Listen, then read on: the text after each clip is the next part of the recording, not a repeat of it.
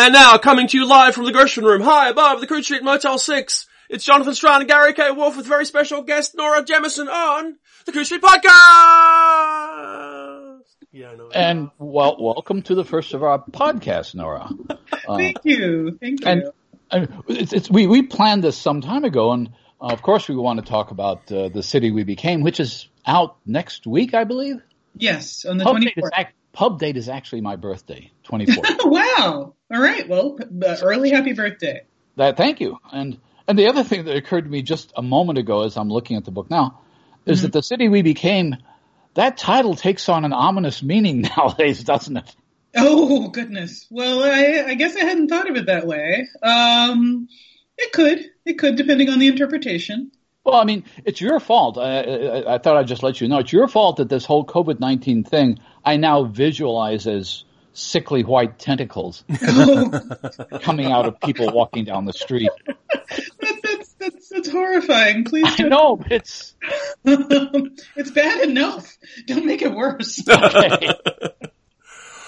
Well, what we should probably start off with, I guess, is the idea that there's the, the city we became is due out, Gary says, next week.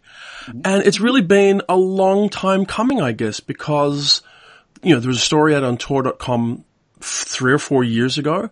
How long has this been gestating w- with you? Uh, around the time that I began that story. Um, so, uh, Tor.com uh, takes a little while to publish things, so I must have sold it to them at least a year ahead of time, possibly more like 18 months. Um, so when I wrote that short story uh, called "The City Born Great," um, when I wrote that short story is when I started thinking, you know, it'd be really, it, it doesn't make sense for New York to be a single person. Um, you know, the, none of this really kind of meshes with the way I'm thinking about things. Um, but I just kind of put that on the back burner because when you're trying to write a short story, you really don't need to do too much what if, um, or it won't be a short story. Mm-hmm. and, and, that was pretty much it. Um, I, I, now that story forms basically the prologue to the new novel.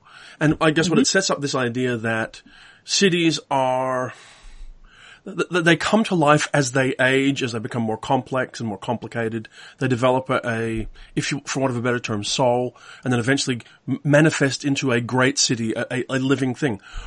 Where mm-hmm. did the idea for that come from for you? A combination of, of just sort of life experiences and just sort of the way that I, I visualize I, I, enjoy kind of creating mythologies. Um, you know, people talk about that as world building, but it's really just fantasy building, um, for lack of a better description. But um, so, I mean, first of all, there was the fact that when when you you've probably experienced this too. When hmm. you move to a new city, um, or if you visit a new city, sometimes you have that instant feeling of, oh, this place, I could live here. This place, hmm. mm-hmm. I feel comfortable here. I, I am welcomed here. Um, and then there are some cities where you're like, oh no, I want out. Um, the city doesn't like me. I gotta go or whatever. Um, and and generally, it's a it's a really instantaneous thing. Cities have characters. They have uh, uh, energy that on some level all of us respond to, I think. Um, you know, and I, I, feel like that's not a stretch to say. Um, and I've lived in New York on and off all my life. Uh, I felt that that warmth and welcome here for most of the time that I've been in New York. Um, I felt it in New Orleans, the other city that I love and that I tend to write a lot about. Mm-hmm. Um, I did not feel it in Boston, where I lived for eight years. Um, Boston very distinctly did not want me there. Um, I, was, I, was thinking, I was thinking back on the stories. Yeah, there were a couple of stories. There's a very powerful Katrina story in How Long Till Black Future Month. As I recall, there's a story set in Birmingham, which didn't sound like too much of a pleasant place. Yeah, I didn't like Birmingham. Uh-huh. Um, Birmingham is where my family is from now. Ah. Um, so yeah, I've got my, my father's side of the family, uh, is from Pratt City in Birmingham. Uh, to some degree, the, the story of Emmeline in, uh, in that particular story, which was, uh, called, uh, Red Dirt Witch. Right. Um, Emmeline is based on family stories that I've heard about my great grandmother um, who was really, I didn't know her name for the longest time, but it was Emma. Um, and, uh, you know, the family always kind of told the story that, um, you know, after her husband left or vanished or something happened to him, nobody really knows. Um, uh, she made her living kind of like telling fortunes and, and, you know, doing herbal healing and things like that. Um, so I just kind of extrapolated from that. Um, but Birmingham was not welcoming to me either. And, and, you know, I don't necessarily have to love a city or feel that welcome to write about it. Um, it's just I have ties to Pratt City and to Birmingham, so I felt like it was kind of family duty. Um, so that Yeah. was that. I can see that. Well, I think one of the things that people should be reassured about in uh, anticipating the city we became is that it it really is a celebration of the city, and probably at a time when we need celebrations of cities. Huh. And it, it, it's it, as ominous as what happens in it is. Uh, it seems to me you nailed what I know of New York City. And for example, uh, I mean, I've spent a lot of time in Manhattan and some time in Brooklyn. I spent one week, maybe a long time ago, in Staten Island. And the minute I read about your Staten Island, I was back there. I recognized it. Yes, they feel like the back 40 of New York. Oh no! Well, no, I mean, she, the, the, the, they, they, that comes across. There's, there's hmm. a sense of they're, they're protected from New hmm. York by the ferry, but they're hmm. also connected to it. And yeah. uh, everybody I met in Staten Island felt this, felt the same way that your character does. Huh.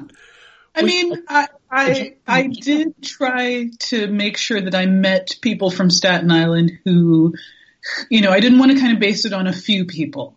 Right. Um, and I and I went to Staten Island and I drove around and I had a, a local, um, actually Orbit's Lauren Panepinto, who is uh, the art director there, is from Staten Island, and she actually gave me some places to visit to just sort of like get a read on the character of that borough. Because that was the other thing. I hadn't. I've been living in New York like half my life, Uh-huh. and I hadn't been to Staten Island in at least ten years. Um, and you know, I live in Brooklyn, which is literally right across the bridge from it, but I never go there. Yeah. Um, and I, I needed to see it and feel it for myself and kind of base my feeling on more than just the stereotype of the city. Um, but you know, the stereotype is Well, Jo- Jo- Jonathan, Jonathan, in this case. Jonathan, weren't you married in Staten Island? Yeah, my wife's from Staten Island. I've been to Staten Island a Okay. number of I- I times. take back everything I said. Just Mhm. So, I mean, Okay. I, I was actually going to ask at one point, I don't know if it falls into the category of a sensitivity read, but did you get a Staten Islander to do a sensitivity read on the city we became? Uh, I mean, I consider the the people that I talked to Yeah. who gave me kind of pre-research reads. Um, I consider them to be more, you know, th- that that was it. That was the research read. I don't really think of it as a sensitivity read because. You know, the Stat- Staten Islanders are not a protected class of people. there, there, there are there are not uh, policies and and stereotypes that are likely to harm Staten Islanders going forward. Um, that said, um, I did. You know, I'm aware of the fact that uh, as a as a kind of Brooklynian New Yorker, um, there's going to be some pushback after people read this book um, on the way that I decided to interpret Staten Island's character and, and some other things of that. Yeah. Um, and I'm prepared for that. I'm, I'm braced for it, and Well, I I- will remind people that this is a You're- trilogy. I, I guess what I'd say about this is just so that readers understand or listeners understand, because unlike the three of us, they've not read the book. Uh, that the, the book basically deals with the um, the, the awakening of Staten of of New York, of each of the boroughs and the cities itself. Uh, uh, awakening avatars, and the, as the story on plot unfolds, in the first portion of it, we meet an avatar from Manhattan, one for Brooklyn, one for Staten Island, and so on. And so they're actually physical people that who we who we meet. Um, yeah. And so that's why it becomes so clear. In fact, I wanted to ask you, did you feel that you were, that you had to be careful about how you plotted the beginning of the book because some of it seemed to lead logically one to the other of, well, oh, we've met Manny in Manhattan, we've let, we've met the, you know, the, the character from Brooklyn, from Queens, and it just seems like, well, we have to tick off one after the other be, being introduced. That kind of almost superhero team up, team origin kind of story. Well, that was intentional. Um, You know, I I kind of envision this story as uh, hmm, as an American Sentai story. Yeah. Uh, I don't know if any of you are into anime, um, Mm-hmm. but uh, I, I, you know, my favorite uh, thing growing up was pretty much anime, and Sentai is a a category of anime, a subgenre of anime in which, and I'm sure you've seen it. Um, five people from different walks of life um, must come together, look each other, form a giant robot, and probably kick a monster's ass. Uh-huh. Um, so, um, and I, I intentionally, like, I wanted to have some fun with this one. Um, so it's it's got a, a Sentai team structure, um, or you know, if you want to do do it American style, an American superhero team up structure. Um, and that was intentional. Um, you know, I, I didn't expect that readers would be um, surprised by the fact that uh, you know, okay, next must be Staten Island. Um, I, I thought they would anticipate that and be looking forward Very to. much. Okay, we see. Let's see what Queens is like. Let's see what the Bronx is like. Um, that was the goal.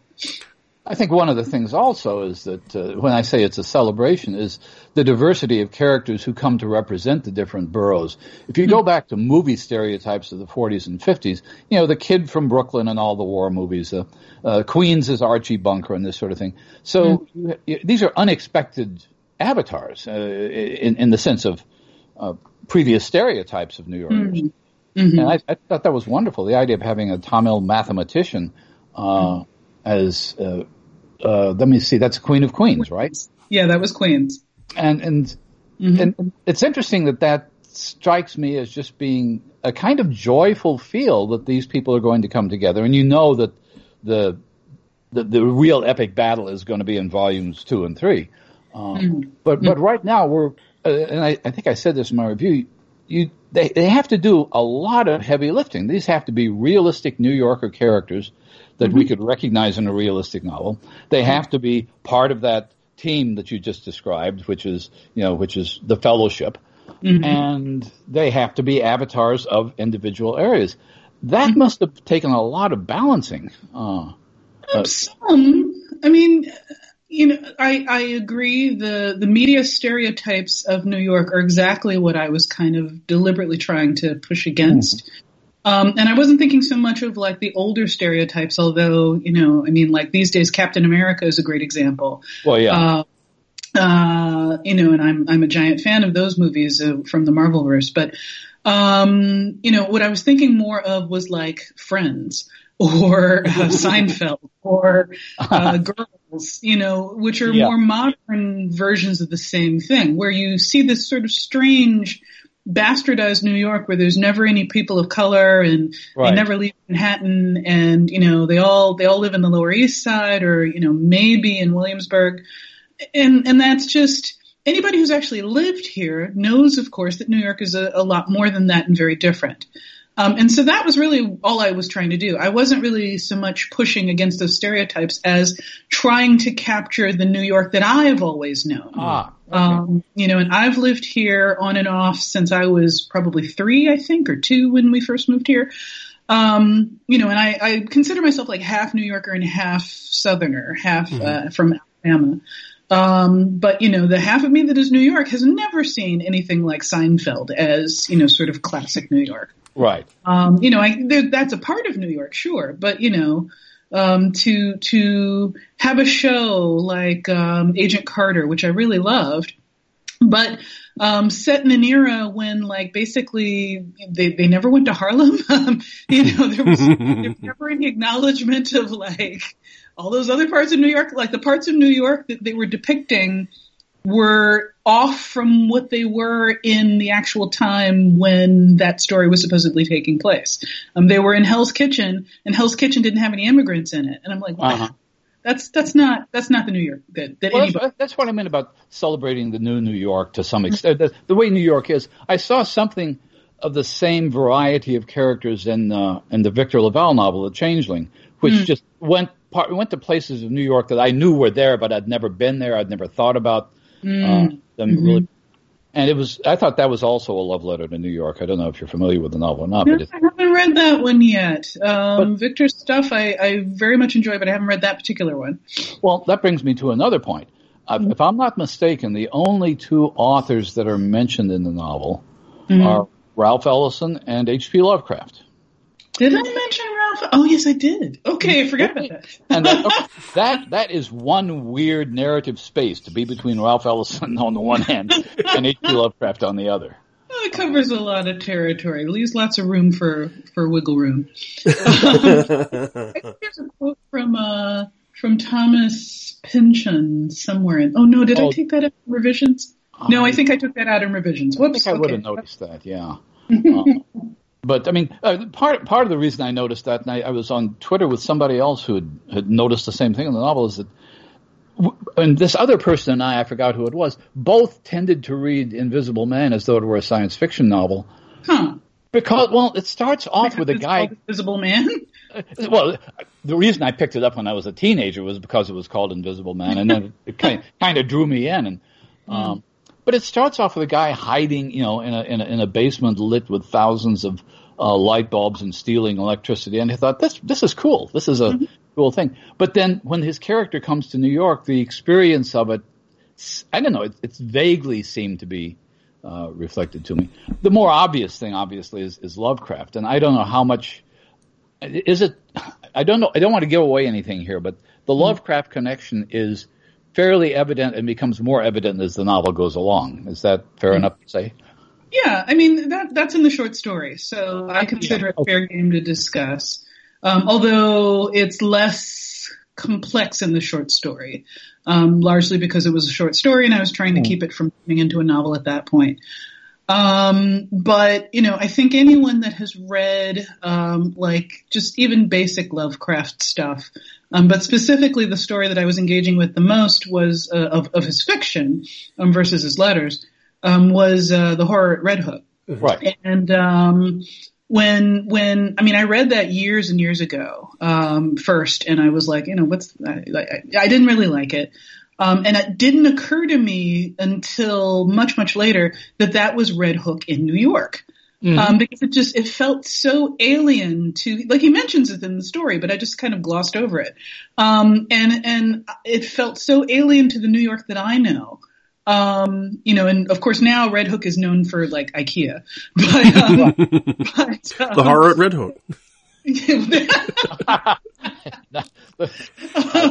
Over you get lost enough, yeah. Um, but uh, yeah, so I mean, I, it it didn't feel like the Red Hook that I knew. It didn't feel like the New York that I knew.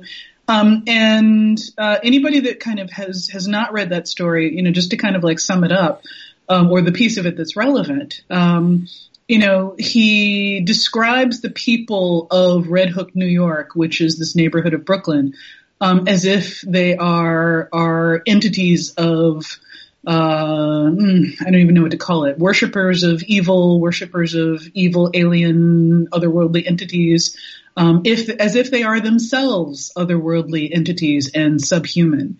Um, and that's what I was engaging with. Lovecraft's Which, tendency. which is, this, it's, it, interestingly enough, it's this, the same story that uh, Victor Laval is responding to in the Ballad Yeah. of Black Tom, and Yeah. it's hard not. I mean, I I read the story when I was a kid, and I had no idea who a Red Hook was. I mean, I recognized immediately the racism of the story because you can't avoid it.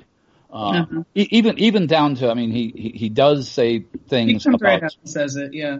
but, but he comes right out and says it, but he also uses code words like swarthy, Mm-hmm. uh, which sort of covers Jews and Italians and Eastern Europeans. And um, Yeah, but then he actually says Jews and Eastern Europeans. yeah, he does. so, yeah, it, I control himself. recently reread it, and it's it's not subtle, but like I still missed a lot of it when I read it.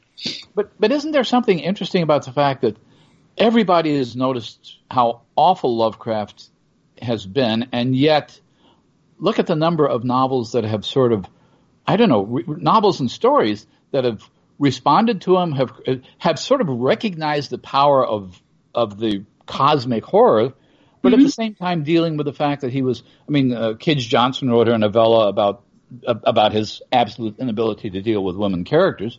Oh wow, really? Huh. Uh, it's the, the Ballad of Vellitt Boe is a Lovecraft Oh, story that's- rewritten completely with women. Ah, okay, okay. I have not read that one, but I've seen it mentioned lots. Yeah, that I think Ruthanna Emrys had a story. Uh, there was certainly Lovecraft Country, Mm-hmm. In other Right. words, there's There's a TV show. almost- yeah, hmm. exactly. Well, yeah, it's going to be a TV show, and hmm. what else? There was. Um, There's been a whole range of it. Like, uh, I guess the question is, Oh, excuse me. wh- when did you decide in the evolution of the city we became that that was the foil that you wanted to use in your story?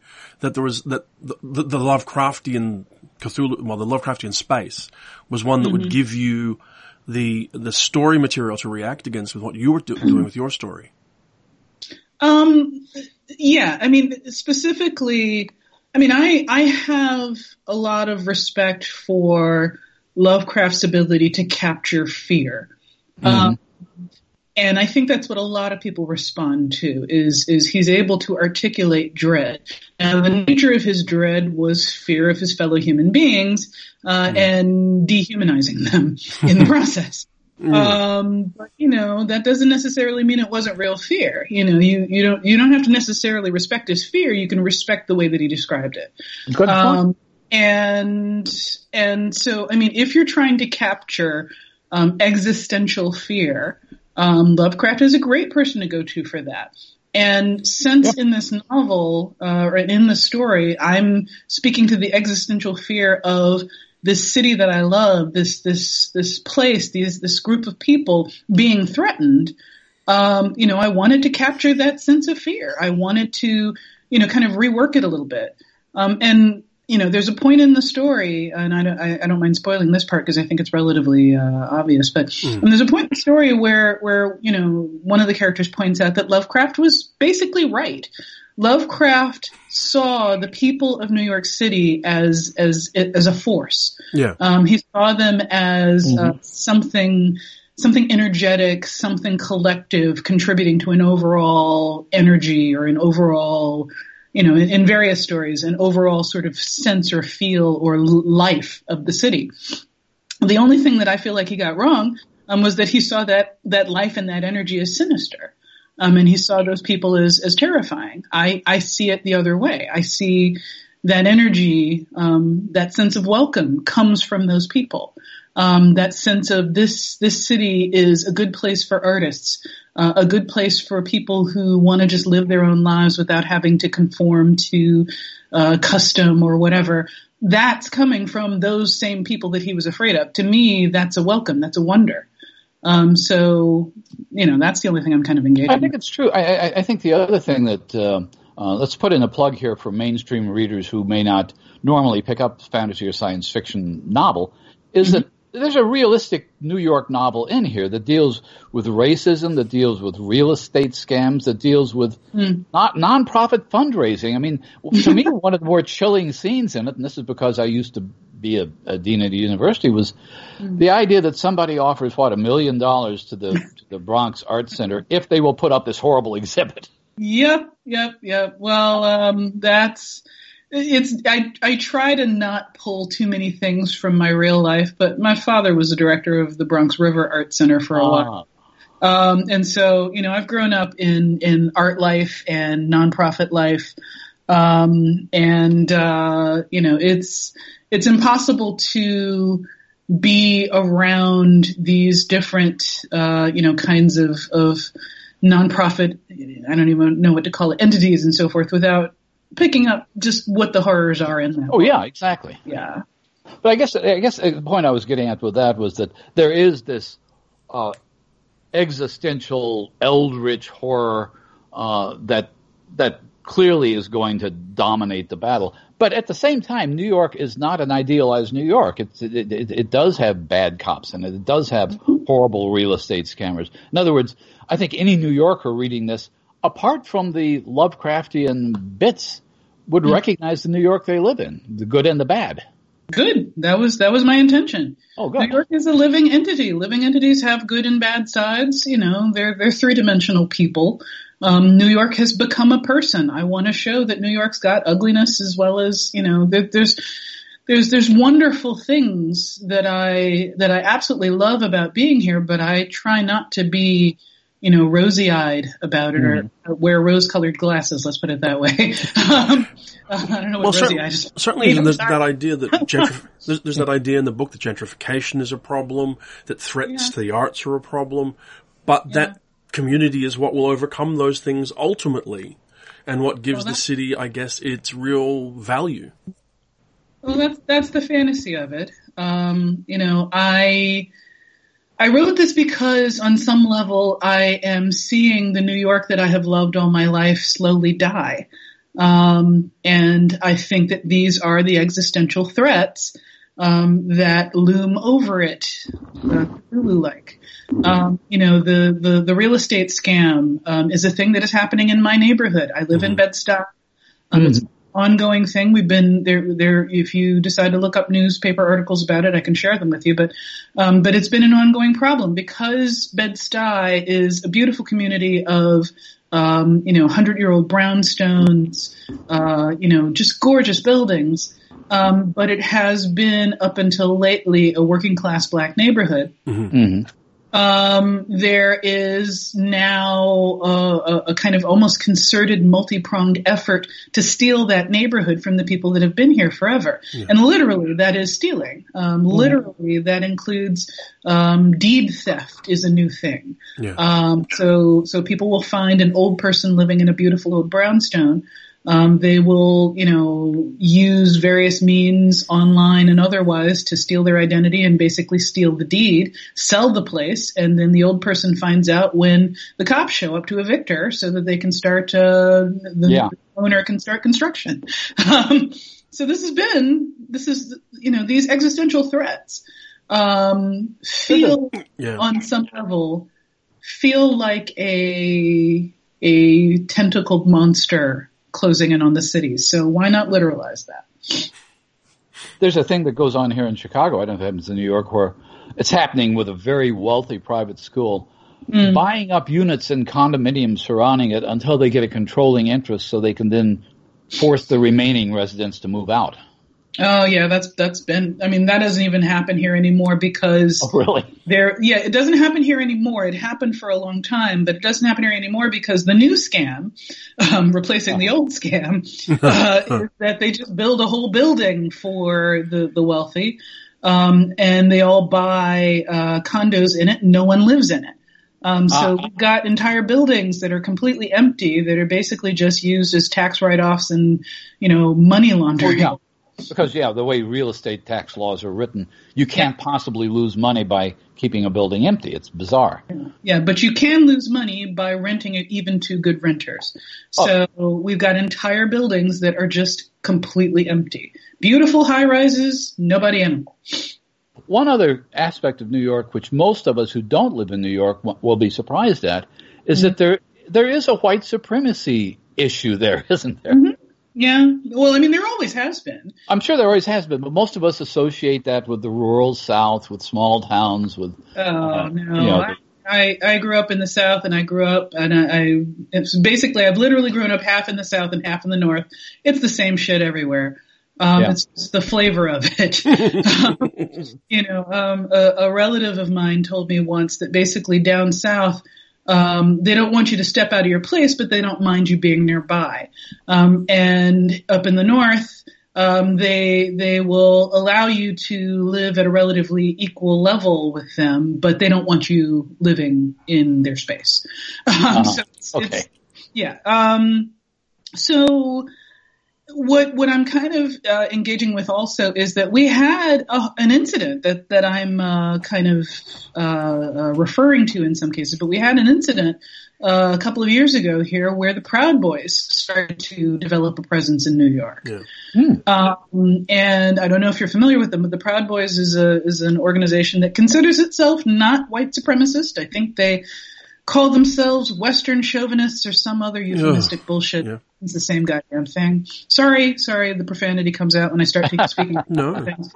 Um, and uh, they, there was an incident about two years ago where they basically went rampaging through the Upper East Side, and you know, I mean, white supremacists rampaging through one of the the wealthiest old, uh, you know, immigrant and Jewish neighborhoods in the city is not a thing that even I was expecting to hear. No. Uh, yeah, that is. Um, but it did happen. Um, so, and my father's neighborhood, Williamsburg, which for most of my life was, you know, poor and um, Hasidic Jewish and uh, Puerto Rican uh, and artists um, around like the early 2000s, for some reason, it turned into hipsterville. It gentrified rapidly, mm. um, and uh, European trust fund kids took it over instead.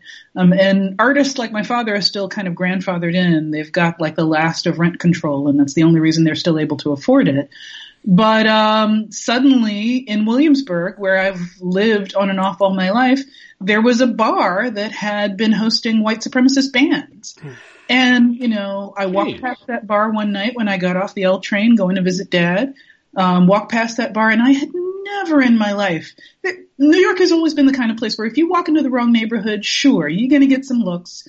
Um, back mm. in the day, you would get a little more than looks. But I never felt unsafe in Williamsburg. All of a sudden, it was terrifying. Um, you, you, there's a vibe when you're walking past people that hate you. You, mm. you know, feel it. It's like finger, mm tentacles on the back of your neck. Um, so, yeah, so, so these, these are all existential threats that I have seen, experienced, witnessed, whatever, and, and I see them slowly beginning to happen with greater, greater intensity and greater speed, frequency, um, in New yeah, York. Man, well, and, and, these things will kill it.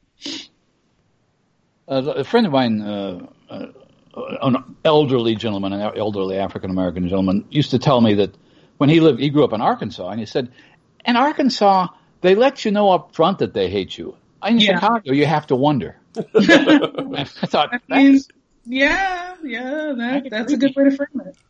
Um, one thing that occurred to me when I was reading uh, The City We Became was I mean, it's very much as we've said about the life cycle of cities, about birth, evolution, growth, the threat of death, the, you know, the fact, the idea that the soul of a city could be extinguished.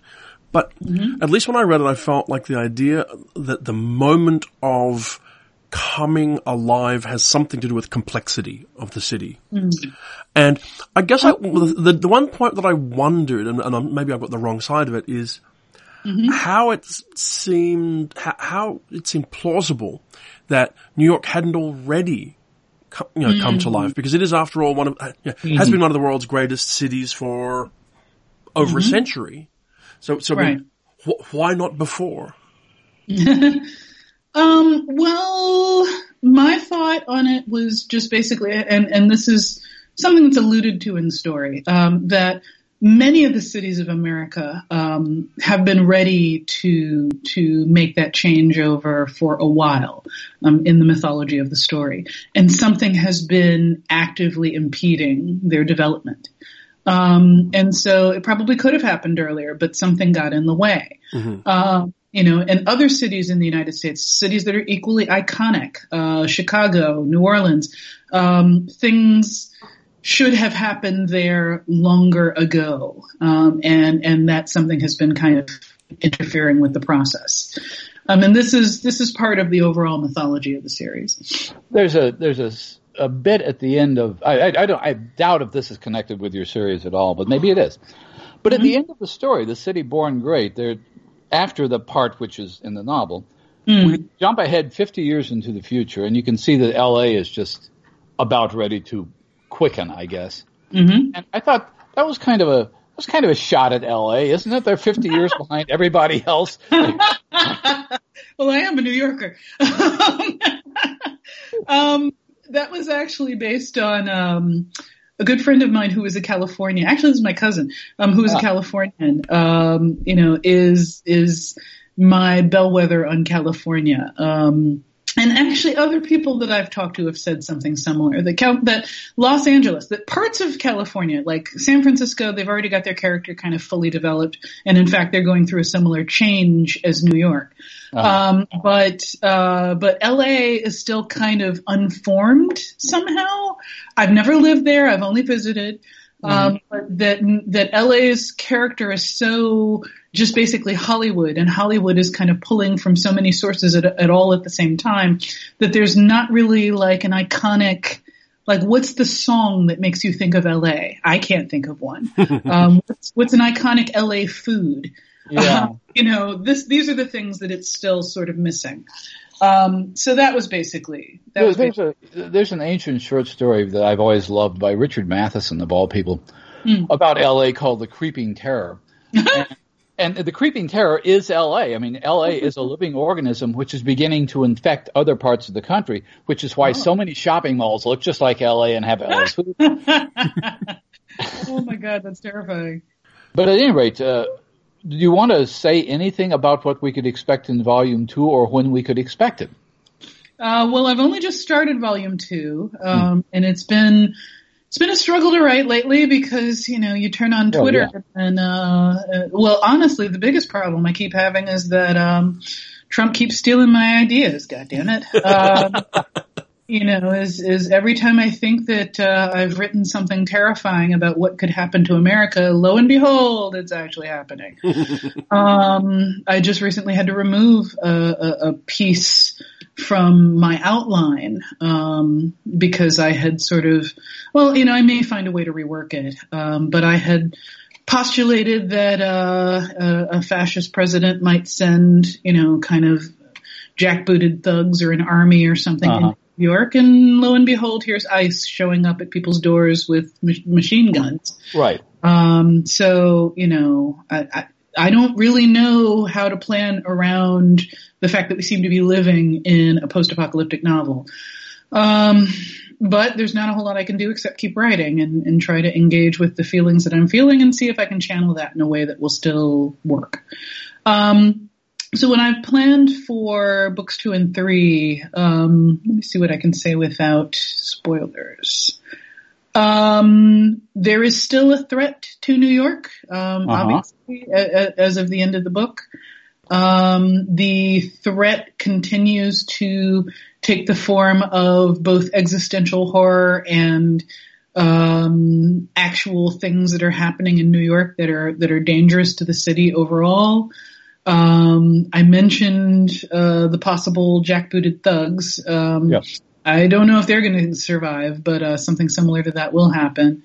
Um, the the opening of book two is basically Brooklyn decides to run for mayor. Um, and um, she's doing it because a a politician based on a local politician politician whose last name rhymes with Dalabino. Um, I'm Yeah. so sorry, I just made that up. But anyway, um, but you know, huh? No, you- Sorry. Oh, go ahead. Oh, okay. Um, but so a local politician decides to run for office, and he's basically like Trump wants to be mayor, um, and that person is an agent of evil. Um, and Brooklyn is immediately like, nope, nope, you're not going to be mayor in my city. Uh-uh. So she, as a city councilwoman, um, is uniquely positioned to start uh, a mayoral campaign. Although it's really the avatars of New York versus uh, evil mayoral candidate. Are we Um, gonna? Are we going to see more of Jersey City?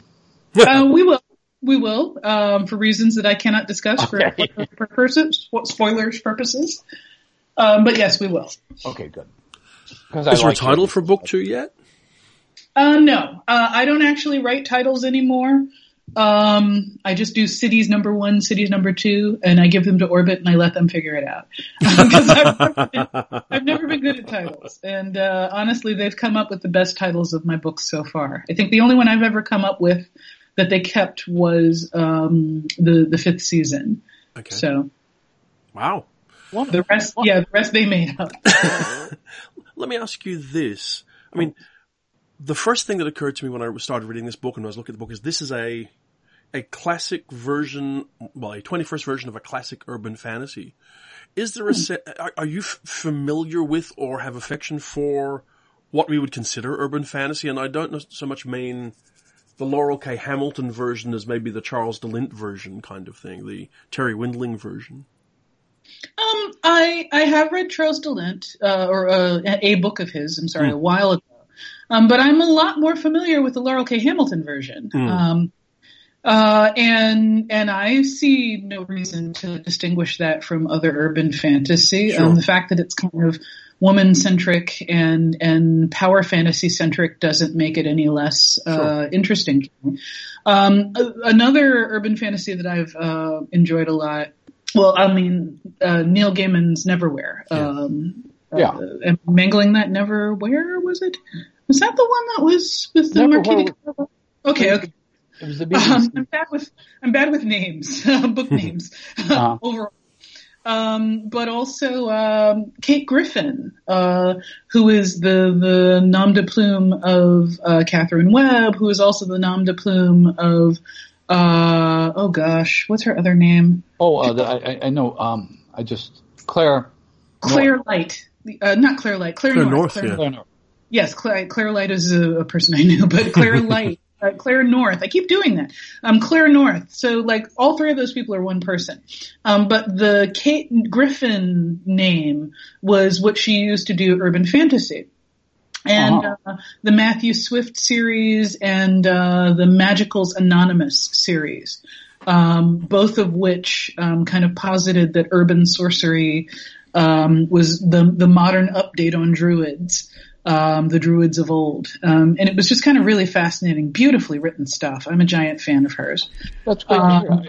I, I guess my sense about urban fantasy, again, having read what I thought of urban fantasies going back decades, Megan mm-hmm. Lindholm's The Wizard of Pigeons was an. Mm-hmm. Er, they, there were there are mm-hmm. fantasies in which the urban setting is crucial, and you mentioned Neverwhere. And Neverwhere is completely dependent on, on tube stations in the London Underground. As a matter of fact, one of the first things I noticed about when you're naming a character Bronca for the Bronx or Brooklyn for Brooklyn, that's a little bit like naming, making the Seven Sisters literally Seven Sisters in, in Neil's novel.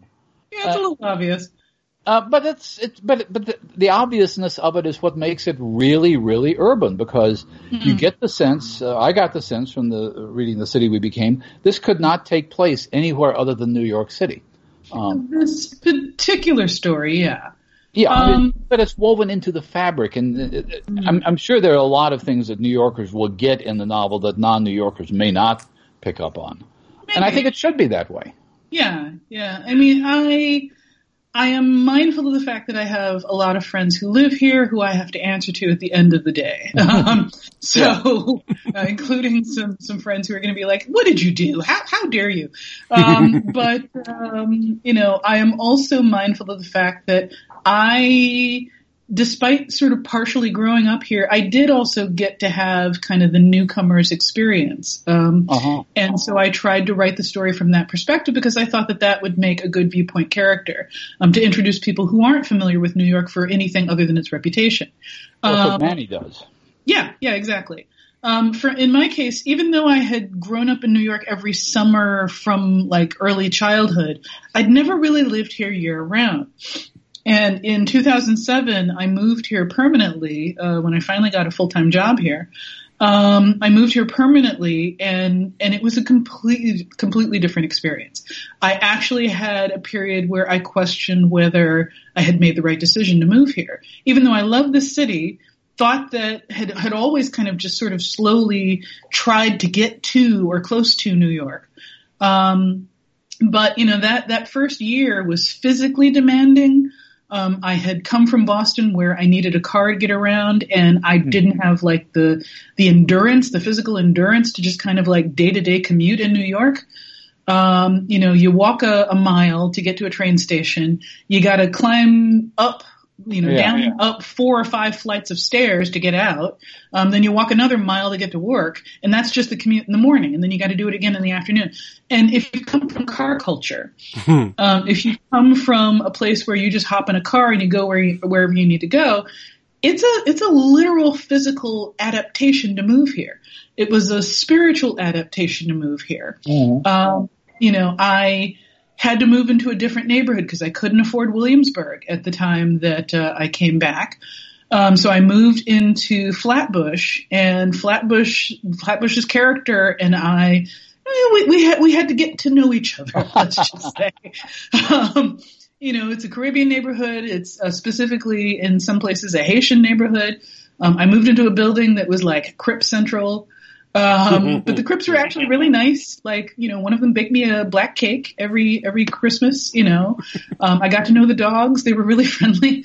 um, you know, I mean, it was just like it was it was a whole new thing. Um, and I spent a while relearning or reacquainting myself with New York. I had to I had to get to know the city again. Um, so I tried to speak to that part of the experience as well. Mhm. Um, so you know, I, I intended this to be uh, accessible both to people who've been here for a while and to people who who've never been here or who've only visited or who've only seen it on TV and in the movies. Um, and that was that was basically it. I'm curious. After uh, the Broken Earth was complete, did you feel a real need to make a a break from it and do something different, at least for yourself artistically, you know, more than anything else? You know, that was that was basically it. Uh, the Broken Earth was hard, um, and I've spoken of this elsewhere. But uh, my mother died in the in the course of me writing that trilogy, um, and I had not realized until you know, kind of like two thirds of the way through.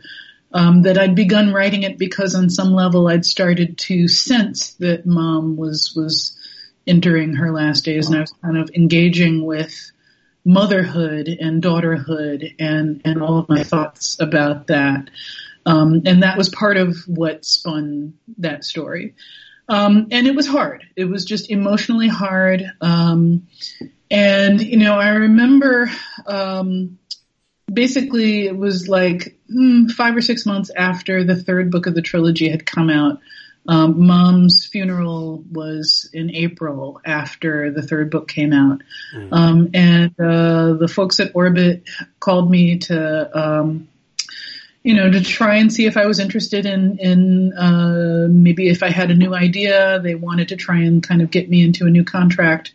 Um, you know, the sales had been very good, Sure, and uh, they to lock me down, and I, I I've been they've treated me well, so I was interested.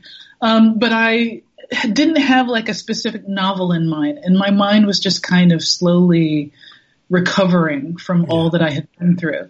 And I needed a palate cleanser. I wanted to write something fun. Um, and that was the only thing that I could kind of think of was like, you know, I, I pushed off that idea before, the idea of um, New York becoming, um, you know, the, the, the city we became, the city born great becoming a novel. I pushed that back because, you know, I had books to write at that time. Yeah. Uh, but, you know, I, I had sudden freedom and I wanted to do something wildly different. So that was what I came up with. I wonder if it's more challenging. Uh, when, when you go back to uh, the Hundred Thousand Kingdoms or the or the Broken Earth trilogy, where you control the whole world. I mean, you basically control the seasons, you control the continents, you control the biology. It's it's mm-hmm. classic science fiction world building, uh, mm-hmm. where you can make everything the way you want it. And mm-hmm. there's a quotation from George Eliot of all people, hmm. uh, from Adam Bede. Uh, George Eliot hated fantasy, even though she was surrounded by it as a Victorian writer. And she, she, the passage goes something like how easy it is to to draw a, a, a dragon or, a- or chimera with the the longer the claws, the sharper the teeth, the better. But when that same when you try to bring your skills to bear on an what's the phrase she used?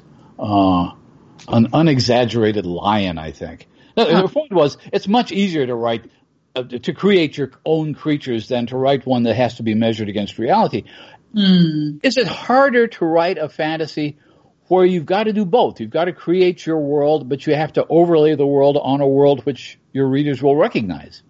Yes.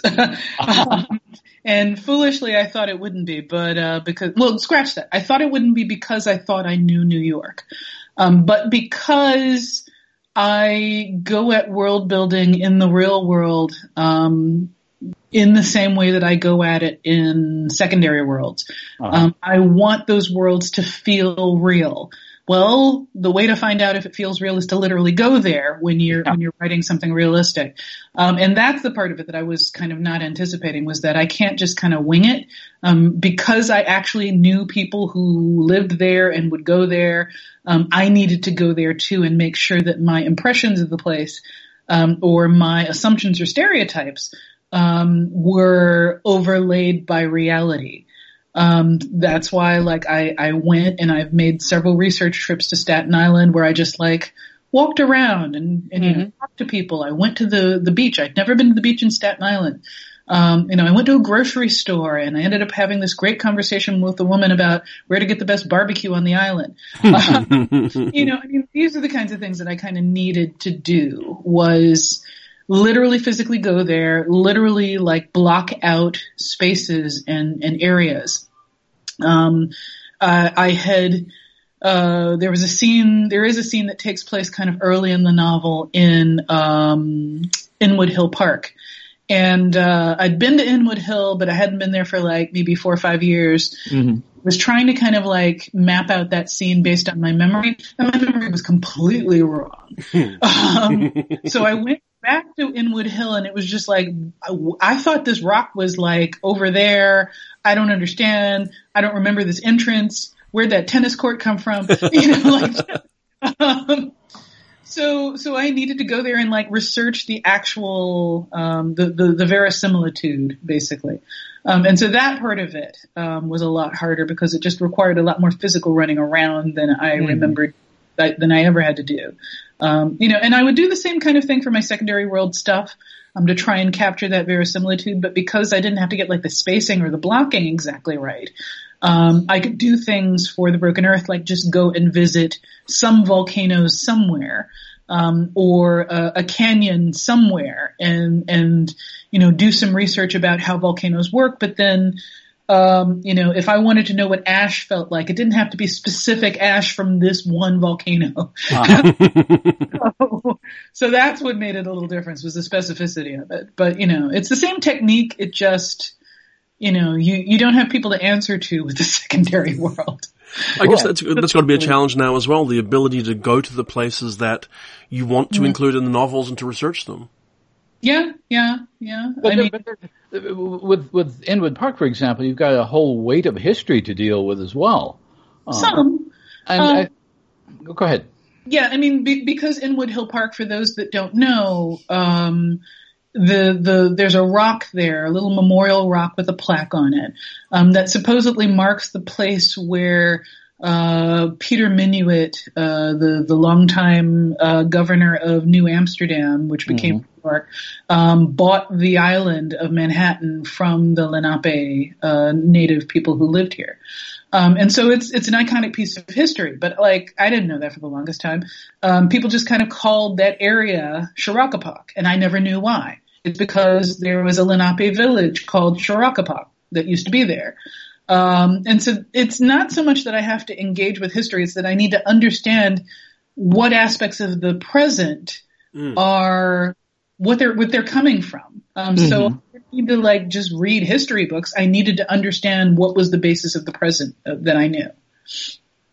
If well, that, makes sense. But the other thing, I hope I'm not misremembering this, but the the section I can't remember the name of the area of Central Park that was a, a a, a multicultural African American community until mm. Central Park was built. Seneca uh, Village. Yes, Seneca yeah. Village.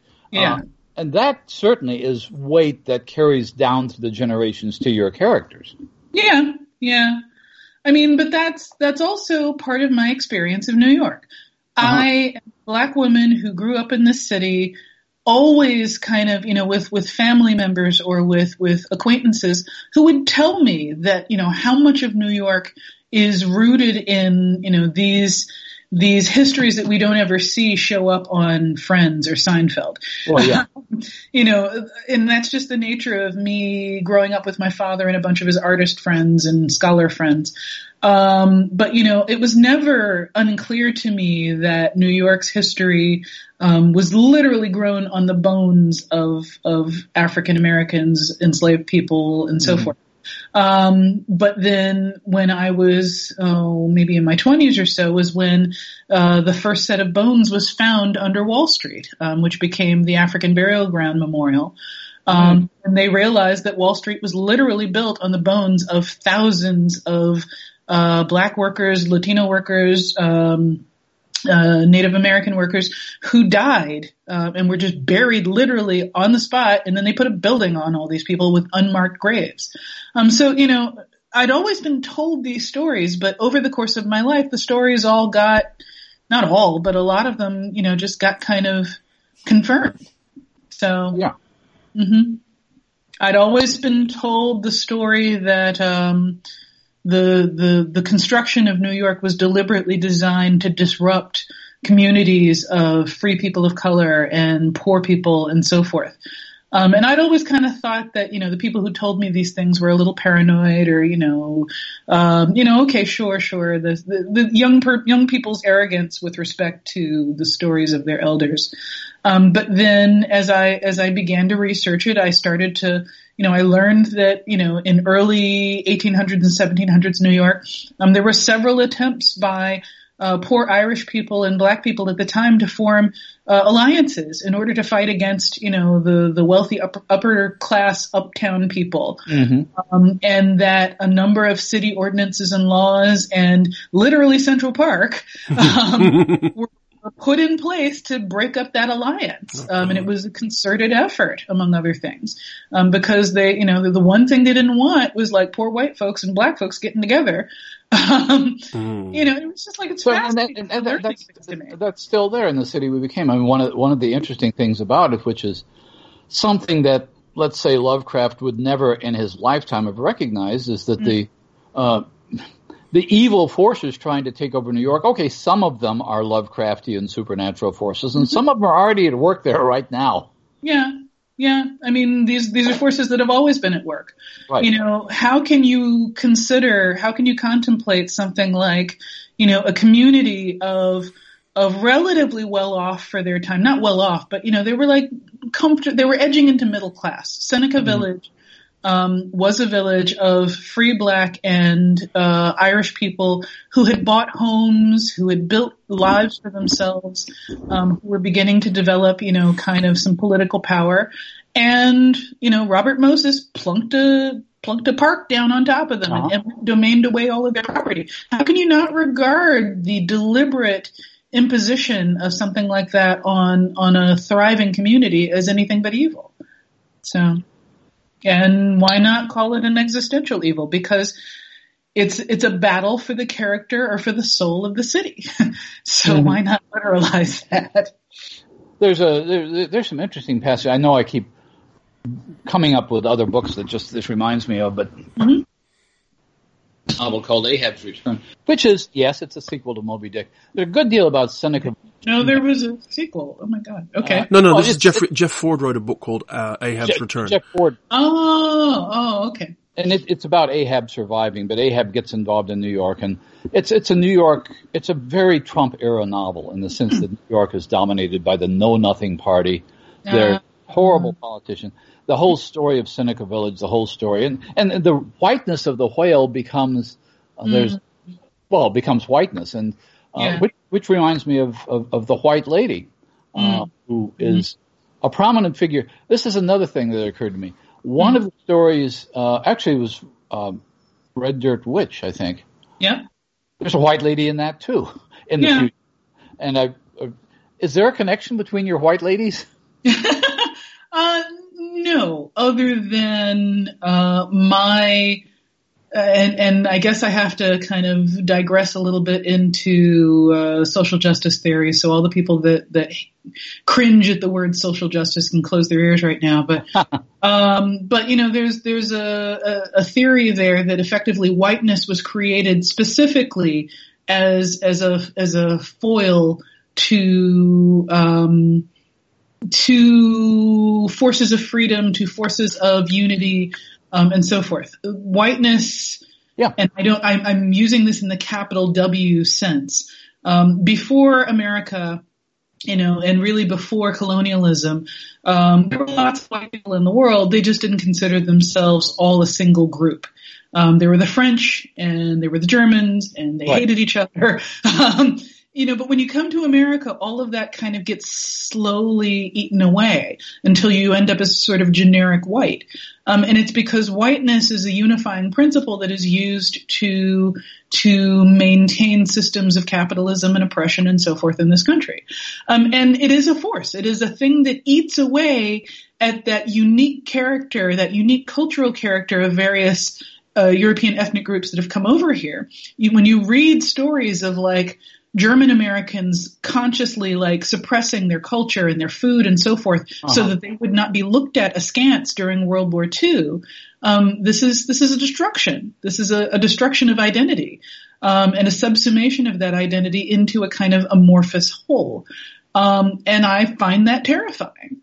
Um, and yeah, so it shows up in my stories over and over again.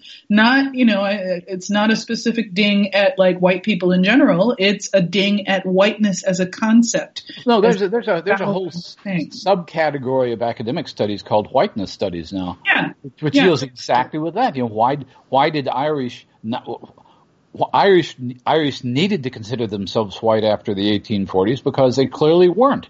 Yeah, they had no choice. Um, they had no choice. Yeah, and and and, and the yeah. fascinating thing to me about a story like Lovecraft's story is that you can see those old attitudes alive in that story. Uh-huh. uh-huh. You can see the way uh, a, a, really kind of uh, genteel poverty kind of racism that Lovecraft, Lovecraft never had any money. He lived with, so mm-hmm. so so you you can see the resentment seething in that. Mm-hmm. That he, he abs and, and and I think part of the fascination with Lovecraft is just the absolute terror he had of everything around him. Yeah, yeah, he had a white Jewish wife and was terrified of Jews, and I'm like, what yeah. the hell? I don't understand it, but you know, I I I don't feel that level of fear of other groups of people. I have fear hmm. of political entities. I have fear of of concepts maybe, but I don't have that fear of people. And when you read Lovecraftian fiction, you can get inside the mind of bigotry. You can, you can feel what bigotry really means to people who genuinely feel that. I mean, mm. as, as, you know, it's, it's a thing that's alien to me, but you know, he's able to articulate it and I respect the hell out of that. I don't ever want to feel that for myself for real. Um, you know, God help me if I ever do. But, uh, but, you know, I understand better when I read Lovecraft, I understand better how true bigots think. I wonder if some of your empathy comes from your training as a psychologist. well, I, um, I honestly, I think that it was the other way around. Um, oh, okay. I think my father is an artist. I come from a family of artists. His, my, his father was a musician. Um, and, and my family, um, like I can remember, remember times when dad would just take me for walks and he would point at people and be like, what do you think is that person's story? Um, you know, what do you think, what is, what do you think is going on with that person? What do you feel when you look at that person? You know, and empathy is trained. Mm. Um, and I don't believe that it's something you're just born with or not born with. You, you have to be taught to be empathetic. Um, and part of becoming an artist is learning that that degree of empathy that makes me a good psychologist, um, or made psychology appealing to me. I don't know whether I was good or not. I guess we'd have to ask clients. Um, but uh, you know, that was the, the artist's eye is what made psychology appealing to me. I don't know that it was really the other way around. Um, so. Okay, that's a good. that makes sense. Hmm, mm-hmm. We recently had um, Ken Liu on the podcast to talk about his new collection, The Hidden Girl, and he put yeah. forward the idea on the podcast that um, what we need uh, now more than anything are good stories rather than necessarily good systems. And what he meant mm. by that, and I'm paraphrasing it poorly, was that basically the stories we tell ourselves about ourselves are what actually make us behave particular ways and are critical to the kind of lives we lead, cities we live in, mm. culture we live in. And I mm. wonder how much the city we became is part of that process for you of telling mm. good stories about the world you hope you could eventually be living in? Hmm. Um, well, it's certainly cathartic to write these stories. Um, when I when I look at the world as it is right now, and I see people's attempts to fight back um, not succeeding, um, and I I don't know what to think of that. So I write fantasies in which uh, attempts to fight back do succeed, and maybe that's mm. the, the, biggest unreality of my fiction. Um, but um, I, I, do agree with the idea that systems are dependent on the people who are part of them. So if you can establish more empathy, if, if, if it's too difficult to change the system from the top down, which we've begun to realize it, it may not be, it may be that it's too much effort to work against the, the, the power of billionaires and so forth who have influenced our politics and all of that. Um, if we cannot influence the system from the top down, maybe the solution is to influence it from the bottom up and to uh, to find ways to encourage and, and increase the empathy that we are able to have for other groups of people that are so different from us. Um, this is one of the reasons why I think it's so important to have representative fiction, um, because so much of the fiction that we read dictates how we think about ourselves, dictates how what we're what we believe we're capable of. Mm-hmm. So, you know, when I was growing up, uh, for the longest time, I didn't think I had a chance to write science fiction and fantasy because um, you know, I'd grown up reading like all the classic stuff. You know, my librarian steered me right towards Asimov and all of these people, uh, uh, Bradbury and all that. Um, and and you know, occasionally there would be people of color in those books or stories, but they were written very much like middle American white dudes. Um, uh-huh. And uh, you know, so I didn't. I, I've been writing since I was a child, but I never believed I could have a career in this field until I was like thirty.